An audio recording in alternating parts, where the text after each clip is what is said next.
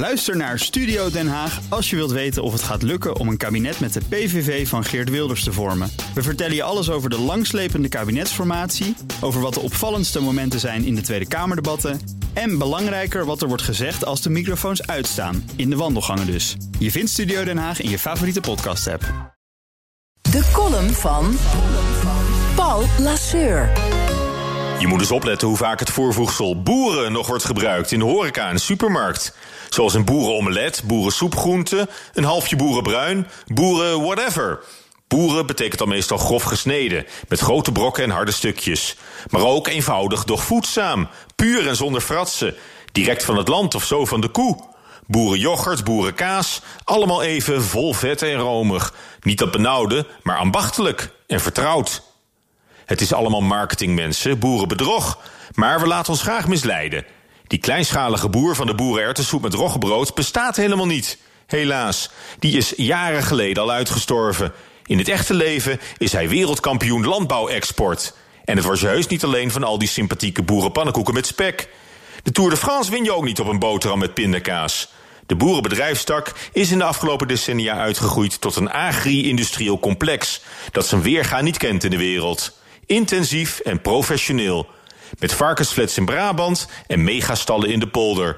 Anders kom je ook nooit aan een exportrecord van 94,5 miljard euro in 2019. Alleen de Verenigde Staten exporteren meer landbouwproducten. Maar per hoofd van de bevolking of per vierkante kilometer gerekend laten we ook de Amerikanen ver achter ons. Opvallend was de enorme toename in de uitvoer van vlees. Vooral varkensvlees naar China. Een paar jaar geleden was dat misschien nog iets om trots op te zijn. Maar tegenwoordig overheerst de schaamte. Want het is natuurlijk volslagen idioot dat ons kleine landje voor de hele wereld boterkaas en eieren produceert. Geen land in Europa is zo dicht bevolkt. We zijn een soort Singapore aan de Noordzee. Volledig volgebouwd. Met amper genoeg landbouwgrond voor lokale productie. Als je zo graag varkensvlees wil verkopen aan de Chinezen, ga je ze ook daar maar fokken. Je kan het de boeren moeilijk kwalijk nemen.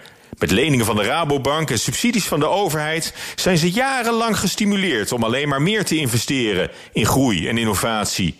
Maar nu zijn de grenzen bereikt van klimaat, dierenwelzijn en milieu. Niet meer groeien dus, maar fors inkrimpen. Het goede nieuws van vorige week is dat de oprotpremieregeling voor varkensboeren een doorslaand succes is. Meer dan 500 houders van vleesvarkens kiezen eieren voor hun geld en gooien de handdoek in de ring.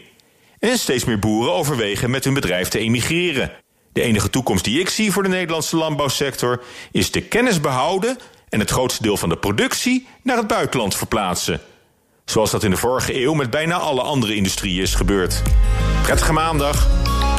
Columnist Paul Lasseur. Terugluisteren? Ga naar bnr.nl of de BNR-app.